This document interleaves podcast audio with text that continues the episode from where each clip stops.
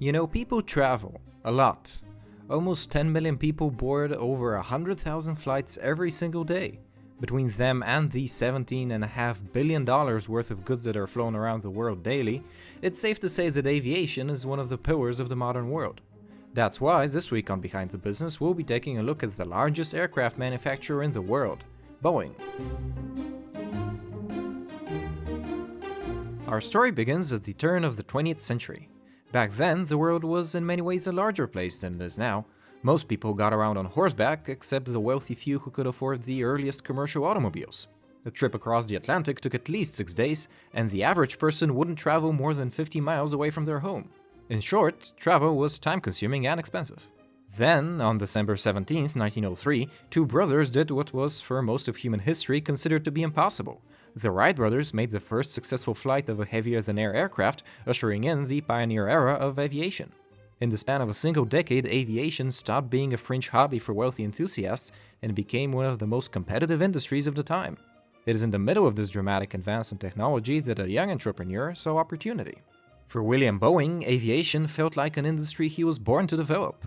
He was the son of a wealthy German American industrialist who held the rights to huge swaths of timberland around Lake Superior. William had already obtained an engineering degree from Yale by the time he inherited these lands, and in his 20s he established a very successful logging business. The profits from that business went into various side ventures of his, like buying a shipyard in Seattle to build himself a yacht, or outfitting several expeditions to Alaska. One particular field that caught his interest was aviation. He got his first chance to fly on an airplane in 1914, and he liked it so much that he signed up for flying lessons and ordered a Martin TA floatplane. William then got in touch with his friend George Westervelt, a US Navy engineer who also had a passion for aviation.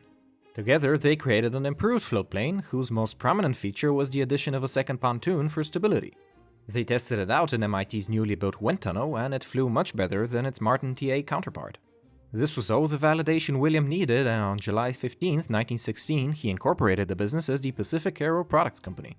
He called the first airplane model the Bluebill, and before the year was over, he had another model in the making. He was more than ready to pour capital into this new venture, and in just under six months, he hired 30 employees and converted his Seattle shipyard into a makeshift airplane factory. When the US entered World War I in 1917, Westervelt decided to leave the company after being deployed to the East Coast. William took the chance to name the company after himself, and he set about filling the newly created demand for military aircraft. William's first independent airplane was the Model C, in which he introduced several important innovations. By tilting the wings 2 degrees upward and by placing the upper wing slightly in front of the lower one, the Model C outperformed its competitors by a wide margin. The US Navy was very impressed and ordered 50 aircraft, which prompted William to expand his operations. By 1918, Boeing's workforce had increased 11fold and they were manufacturing the airplanes of several other companies.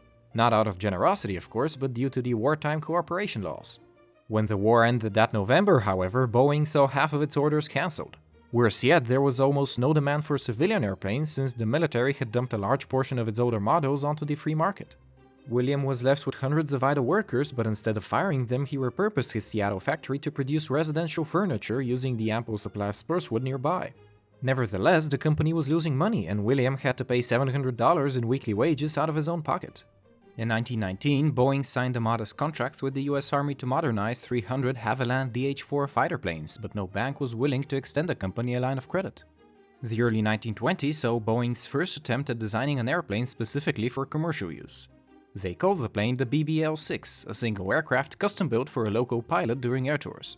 Despite being eager to enter the commercial sector, Boeing's biggest client by far was still the military, both in war and peace. The recently established US Army Air Service, the forefather of the US Air Force, was responsible for saving Williams Company from bankruptcy. They ordered 200 open cockpit biplanes in 1921, and Boeing happily provided them with the MB 3A at over $7,000 apiece one year later. At around that time, Boeing's engineers got their hands on the Fokker D 7, an advanced German fighter plane from World War I. They greatly improved upon the plane's design, replacing its wooden fuselage with one welded from steel and braced with piano wire. This prototype fighter could reach a top speed of 159 miles per hour, and the US military ended up buying 150 planes by 1928. One year prior to that, William had made the lucrative decision of getting into the airmail business. Now, the US Post Office had created the first regularly scheduled airmail service in 1918 between Washington, D.C. and New York.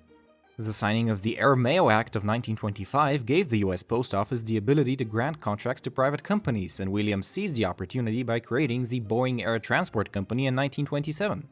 Its first airplane was the Boeing Model 40A, whose light 420 horsepower engine allowed it to carry twice the usual payload for its size.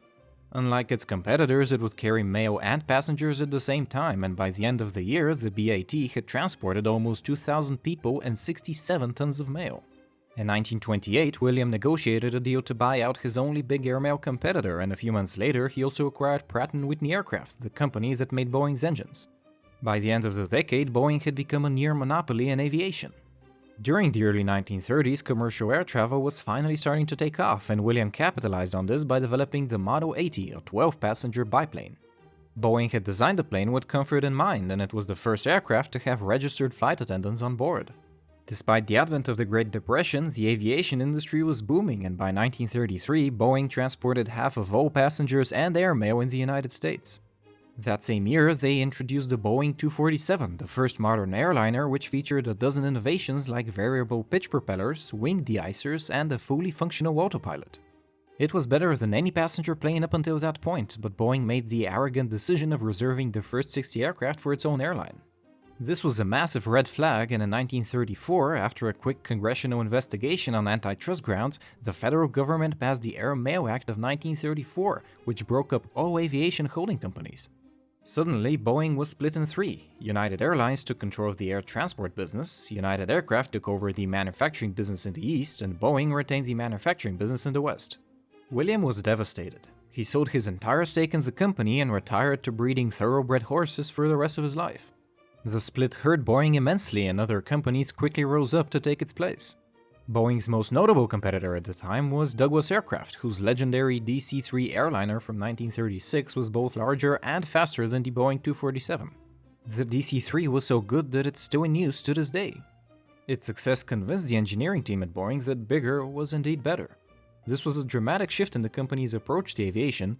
Up until that point, the company was unequivocally known for its small but durable fighter planes. With Europe on the brink of war, Boeing developed a revolutionary bomber of unprecedented scale for the US military. The Boeing B 17, dubbed the Flying Fortress, was the largest and heaviest bomber built at the time. Powered by four 750 horsepower Pratt & Whitney engines, the B 17 was one of the US's greatest strategic weapons. It could comfortably carry up to 8,000 pounds of bombs, and it was protected by 13 12.7mm machine guns mounted in 8 positions. Calling the B-17 a success would not do it justice. Over the course of World War II, over 12,000 of these bombers were built, each costing $240,000, and collectively they dropped 640,000 tons of bombs on Axis territory. The B-17 became Boeing's saving grace, and it cemented the company's decision to design larger aircraft. In the late 1930s, Boeing developed two commercial aircraft that were also technologically impressive. In 1939, they introduced the Boeing 314 Clipper, whose unprecedented range of 3,600 miles made it the first aircraft to fly regular, scheduled flights between the US and Britain. One year later, in 1940, they created the first commercial aircraft with a pressurized cabin, the Boeing 307 Stratoliner.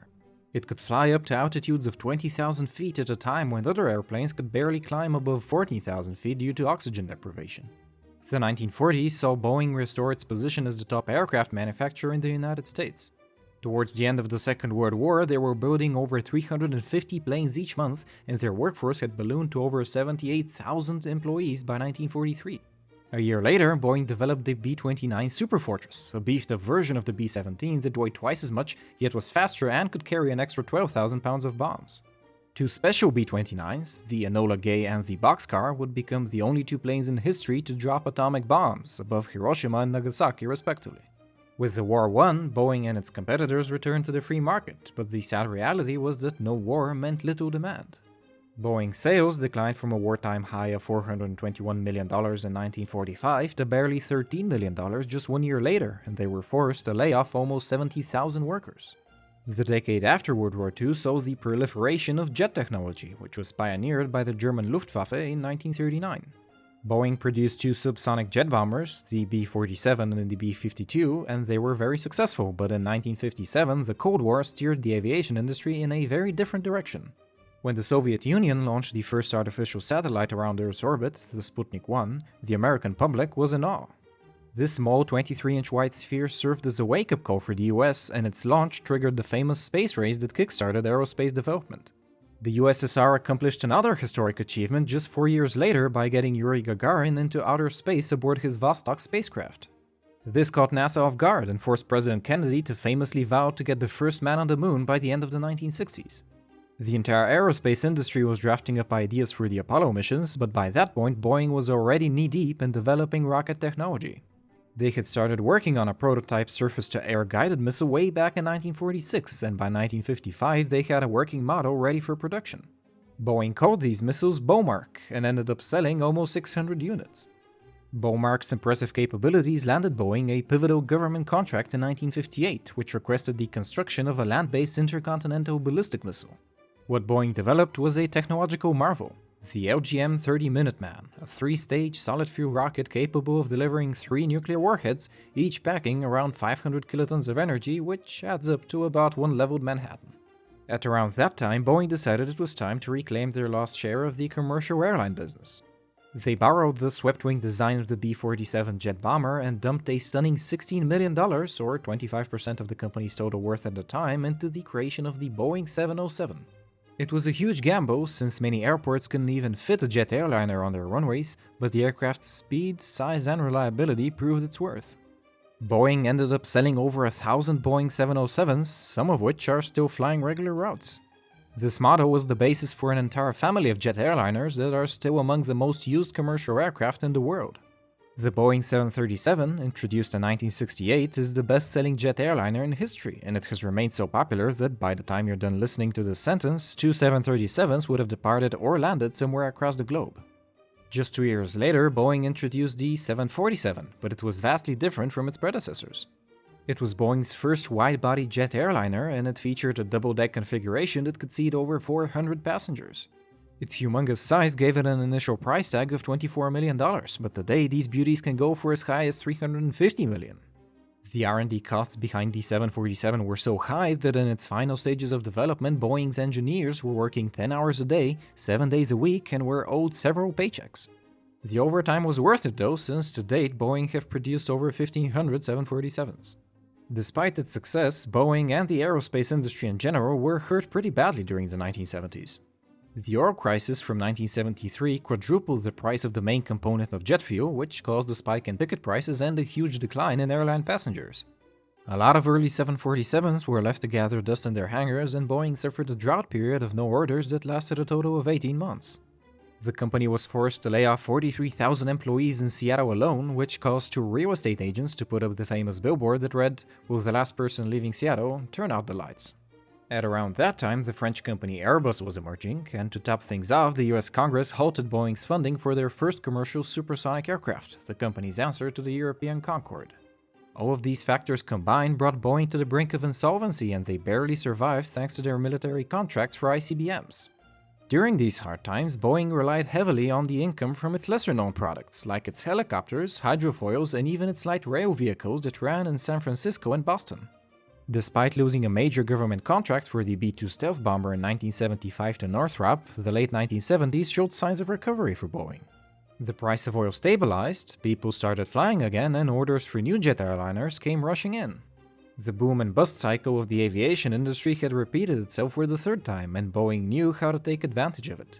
Between 1981 and 1982, they pumped out not one, but two successful aircraft models, the 757 and the 767, whose combined development costs amounted to $3 billion. Boeing also scored a $4 billion government contract for an air launched cruise missile system, and they emerged from the 1980s as the biggest aerospace company in the US. The 1990s saw some of the most dramatic shifts in the industry as several waves of mergers and acquisitions culminated with Boeing's $13 billion deal to acquire their strongest American competitor, McDonnell Douglas. Boeing's hit airliner from the 1990s was the Boeing 777, the world's largest twin jet with a range of up to 11,000 miles that has sold 1,400 units to date.